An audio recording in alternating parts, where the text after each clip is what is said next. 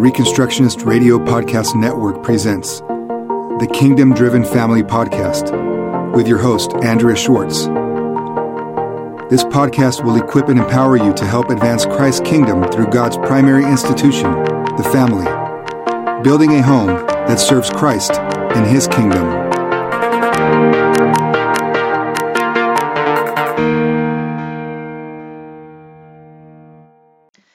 Andrea Schwartz with the Kingdom Driven Family Podcast. Loyal opposition. Hebrews 5:12 has this to say: For when the time ye ought to be teachers, ye have need that one teach you again, which be the first principles of the oracles of God, and are become such as have need of milk and not of strong meat. The author of Hebrews reproves his listeners, whom he thought should have progressed beyond the milk of the Word. In our day, many debate which aspects of the faith constitute milk and which constitute meat. Some consider the doctrines of election, predestination, or matters of eschatology to be the meat of the Word. However, I submit that these are actually the milk of the Word because they are concepts that, if not grasped, make for a lame and disabled theology. The meat has much more to do with skillfully applying the law of God to the complex issues of covenantal life. Without a knowledge and understanding of God's law, it is impossible to navigate through difficult situations, including and especially those between a husband and a wife. If there was ever a topic that needs sound clarification and exposition, the submission of a wife to her husband certainly qualifies. Too much of the teaching from pulpits and expositors is not grounded on the law of God and fails to take certain biblical accounts at face value. As in every era, many of the attitudes and conclusions are a reaction to something prevalent in the culture rather than a true application of what the scripture states. And as Bojidar Marinov points out, many of the prevailing attitudes have more to do with margin notes and or headings from publishers rather than the actual biblical passages understood from a covenantal perspective. Dealing with the subject of submission is very much like walking on a minefield. It's easy to misstep and end up blown to bits. The solution is not to avoid the topic, but to approach it with fear and trembling, much as we are to work out our salvation, to better comprehend the mind of God and put His law into practice. The late Ian Hodge, in a blog piece of April 27, 2013, entitled Marriage Submission and the helper who opposes, offers another perspective of the meaning of the word helpmeet, sometimes also translated as helper. This is what he has to say. Quote, Submission, as it is generally understood, means a person hands over his or her will to the will of another. He or she is to align his or her will with the will of another in perfect union. Thus, in the illustration of St. Paul, there is a mutual submission of husbands and wives. But as he explains this in detail, he describes the husband's submission as love for his wife, as Christ loves his church. A wife, on the other hand, is submit to her husband in the same way the church is to submit to Christ. However, it is possible to read too much into these texts if they are abstracted from everything else Scripture teaches you about man woman relationships. And the Bible starts in Genesis 2:18 with a recognition that although God created everything good, it was not good for man to be alone. So God made him a helper. The word in the older English translation is help meet but neither helper nor helpmeet capture the not so subtle connotation of the Hebrew. Now, my Hebrew isn't great, so I'll do my best, but the way it is rendered in the Hebrew is Ezer Kenegdo. This literally means help against or the help that opposes, and has also been translated the helpmate opposite him.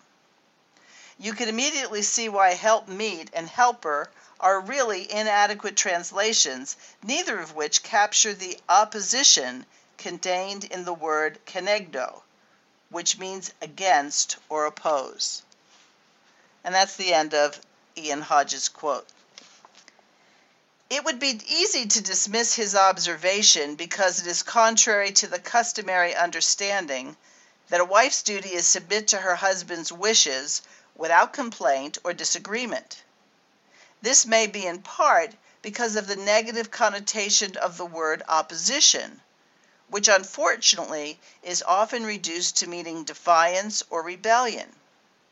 But Webster's 1828 dictionary gives 10 definitions for this word, and I'll share them with you. Opposition, it's a noun.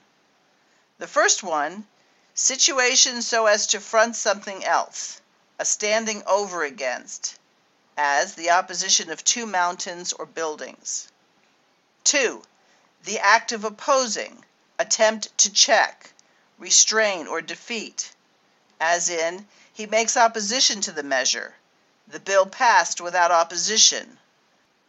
Third, obstacle, as in, the river meets with no opposition in its course to the ocean. Four, resistance, as the opposition of enemies. As in the example sentence, virtue will break through all opposition. 5. Contrariety, repugnance in principle, as the opposition of the heart to the laws of God. 6. Contrariety of interests, measures, or designs, as in the two parties are in opposition to each other. 7. Contrariety or diversity of meaning, as one term used in opposition to another. 8. Contradiction or inconsistency. 9. The collective body of opposers, as in, in England, the party in Parliament which opposed the ministry, in America, the party that opposed the existing administration. And lastly, 10. In astronomy, the situation of two heavenly bodies when distant from each other 180 degrees.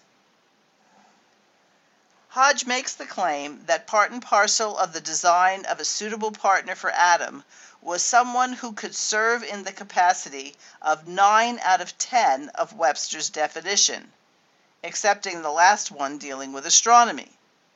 The declaration by God that it was not good for Adam to be without a partner or helper was precisely because Adam was not complete without his counterpart. It is wrong to reduce the idea of a woman as a counterpart merely to the physical sexual function that Eve would serve for Adam. Her importance involves much more, as Rushdoony points out in this quote. The woman is called his helpmeet, his mirror. And even as he mirrors God, she mirrors him. He understands his responsibility by looking to God and he can see how he's fulfilling his responsibilities and proving his obedience in relationship to his wife as she mirrors his nature and responsibility. Unquote. This is hardly a description of the wife serving as a rubber stamp to her husband's every mandate. Rather, it presupposes that as the husband's trusted advisor, she not only has the best interests of their family in mind, but of his specifically. Thus, she should oppose him when she deems it necessary to honor God and keep God's commandments. Hodge continues, quote, Now you can see also why so many husbands get opposition from their wives. They were designed by God to oppose him. But their opposition is to be when he strays from the word of God and begins to falter in carrying out the God mandated activities in his life. Have dominion, said God, and here's your helper to oppose you every time you steer away from this. Unquote. Now, there are three excellent examples in Scripture of wives moving in opposition to their husbands and being vindicated because of their actions. In Genesis 21:12, Abraham had listened to his wife to have a son with her maidservant. Years later, Sarah recognized the seeds of conflict between Ishmael and Isaac. She told Abraham to send Hagar and her son away. Abraham was not willing to do so. Yet God sided with Sarah. And God said unto Abraham, Let it not be grievous in thy sight because of the lad, and because of thy bondwoman. In all that Sarah hath said unto thee, hearken unto her voice, for in Isaac shall thy seed be called. In another case, Abigail, as chronicled in 1 Samuel 25, recognizing her husband's stubbornness and wickedness, overruled her husband's refusal to supply David and his men with provision. She thereby saved her entire household. Based on some of the prevalent writings about female submission, she would be designated as a rebellious wife. Yet, after God removed her foolish husband, she became a member of David's household. Clearly, God and David recognized her as godly and righteous. In each of these two cases, one of a God fearing man and the other of a fool, the role of the wife is crucial to God's plan and order. Another vivid example of this appears in Genesis 27. Rushdoony points out that this chapter of Scripture is a sad one, but it is also a very misunderstood one, placing a bad rap on Rebekah for deceiving her husband as she instructed Jacob to impersonate his brother so that God's blessing reserved for Jacob would not wrongly be given to her rebellious son. Upon hearing that Isaac was about to overrule God by substituting Esau, Rebekah acted. And this is from Rushdoony's commentary on Genesis. Quote, Determined to prevent her husband from sinning by trying to replace God's choice with his, she ordered Jacob to bring two kids. She knew how to prepare them so as to fool Isaac, so that the blessing would go to Jacob. Jacob doubted whether such a deception would succeed. Esau was a hairy man, Jacob smoother of skin. The blind Isaac, in placing a hand on Jacob, would know the difference, and he would then curse Jacob as a deceiver. Rebekah's answer was, Upon me be thy curse, my son. Only obey my voice, and go fetch me them. At this point, it is important to understand what Rebekah meant when she said, Upon me be thy curse. Curses and blessings are covenantal facts blessings for covenant faithfulness and curses for disobedience. An oath is a personal invocation of blessings and curses for obedience or disobedience. We can only understand Rebekah and Jacob in terms of a knowledge of the meaning of blessings and curses. Rebekah did not expect to be cursed she sought to prevent Isaac from bringing down a curse on his own head. Loving Isaac, she wanted to prevent him from coming under God's curse. Loving Jacob, she encouraged him to be bold because he was ordained by God to be blessed.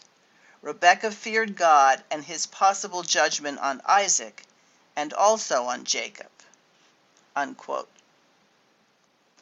When this account is normally exposited, it is presented with a bias that teaches that Rebekah was a devious woman who did not submit to her husband and who did not trust God.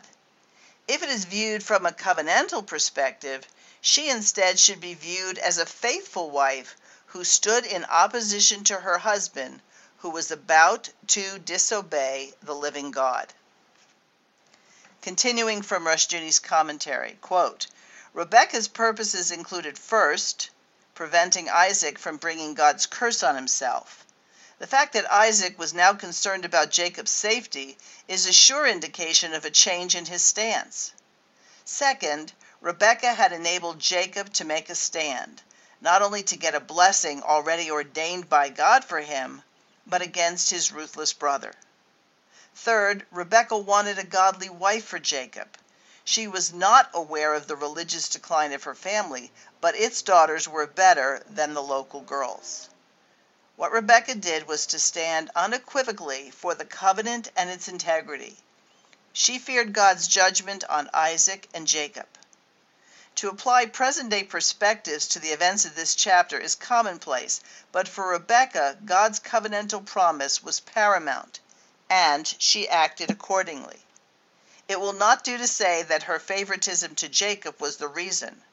Her concern was covenantal, and God's promise concerning Jacob was no doubt basic to her partiality to Jacob. Unquote. Never does the Bible indicate that a wife is at liberty to violate the covenant in order to be considered a submitted spouse.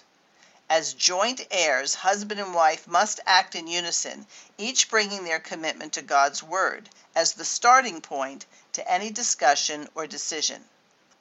In the same chapter of 1 Peter, where wives are instructed to submit to their husbands, husbands are told, Likewise, ye husbands, dwell with them according to knowledge, giving honor unto the wife as unto the weaker vessel, and as being heirs together of the grace of life, that your prayers be not hindered. Surely Rebekah would have told her husband of God's revelation to her about their sons, and the selling of the birthright from Esau to Jacob was most likely a known fact. Moreover, Esau had demonstrated covenant unfaithfulness by taking two wives from the Hittites, and the scripture calls it a grief to both Isaac and Rebekah. Most definitely their prayers were hindered, as Isaac was disregarding his wife's counsel, thereby treating her with dishonor and failing to allow her to act as his mirror. Proverbs 18:22 states, Whoso findeth a wife findeth a good thing, and obtaineth favor of the Lord. When Eliezer, Genesis 24, was chosen to find a wife for Isaac, he prayed that God would send him to the woman God had chosen for Isaac. God's providential care in bringing Rebekah to Eliezer is evidence that God had selected Rebekah to be the wife of the patriarch, a selection that served Isaac in good stead. Now, some will argue that part of God's rebuke to Adam after the fall was because he listened to the counsel of his wife. Ian Hodge has this to say, quote, The problem was that Eve misunderstood her role. She was to keep her man on target to obey God in all things, not derail him into disobedience against God. Yet this is what she did. Similarly, Adam was supposed to listen to his wife, but not when she was mistaken. And on the issue of the forbidden fruit, she was very mistaken. Unquote. Hodge makes the case that Satan approached Eve first because of the role God assigned to her. Much the same way that lobbyists will approach to convince or bribe a staff member of a legislator to pave the way toward procuring a favorable vote for a particular issue. Satan went to Adam's trusted counselor. He knew that if he could get Eve to accept his propositions, then Adam would have no one to oppose him when he was tempted. The book of Ephesians instructs both husband and wife to understand their relationship as a picture or reflection of Christ's relationship to his church. Each has a particular calling in the marriage. And Hodge adds, the submission requirement does not mean she gives up her opposition rights. What it means is that a wife must learn to oppose the right issues in the right manner. Now, here is where we get to the meat of the word. For exercising opposition rights must reflect, by way of analogy, how the church is to submit to Christ. While it is clear that the church does not have the liberty to disobey God's commands, we, as God's creatures, don't always understand or agree with his stated or secret will, and we are encouraged to petition him with fervor. Recall the parables dealing with prayer. the unjust judge, and the neighbor knocking on his neighbor's door at night are examples to show the people of God how to relate to the Lord in their petitions. So, too, a wife should carefully choose her opposition for those matters she considers essential to covenantal faithfulness. Her desire to maintain covenantal faithfulness should be exercised with care, without destroying the structure of the family. Likewise, her husband should not ignore the petitions of his wife, since God does not ignore the petitions of his church. In the over four decades of my marriage, I have failed in this endeavor more times than I care to enumerate. While my issues had merit, I often overrated the content of my argument and downplayed the way I conveyed it. Remember, St. Peter admonishes women Likewise, ye wives, be in subjection to your own husbands, that if any obey not the word, they also may, without the word, be won by the conversation of the wives, while they behold your chaste conversation coupled with fear.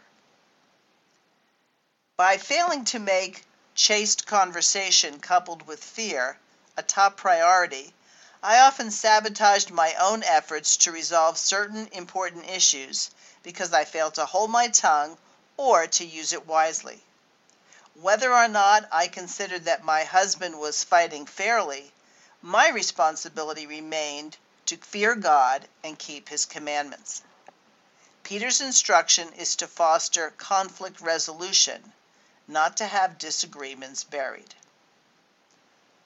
Hodge comments on the battle of the sexes in marriage. He says, Men do not want to obey God's commandments fully. Wives do not wish to oppose their husbands on these issues, but are more than happy to oppose them on a host of trivial issues.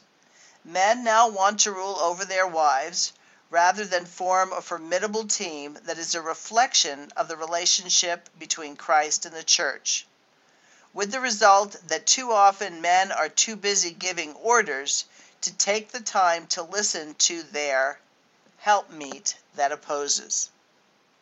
There is a challenge, then, for both husbands and wives. Do men fulfill their duty to obey God's commandments? Does a wife see her husband as God sees him, help him identify his true calling under God, and support him in it, opposing him when he strays from the path God has ordained for him. If not, it's time for some changes. And this is excellent advice from Ian Hodge. Learning how to be a virtuous, powerful woman of Proverbs 31 takes humility, maturity, and commitment. Knowing the law word of God sufficiently and practically is essential for a woman who is to look well to the ways of her household. In the end, a man and woman in the partnership of marriage are the building blocks of a godly society, and only when they are willing to sharpen and challenge each other to faithfulness will their efforts bring about a bountiful harvest. Thank you for joining Andrea Schwartz and the Kingdom Driven Family Podcast, holding up the family and self government as a true and lasting means of transforming society. Please visit thekingdomdrivenfamily.com and reconstructionistradio.com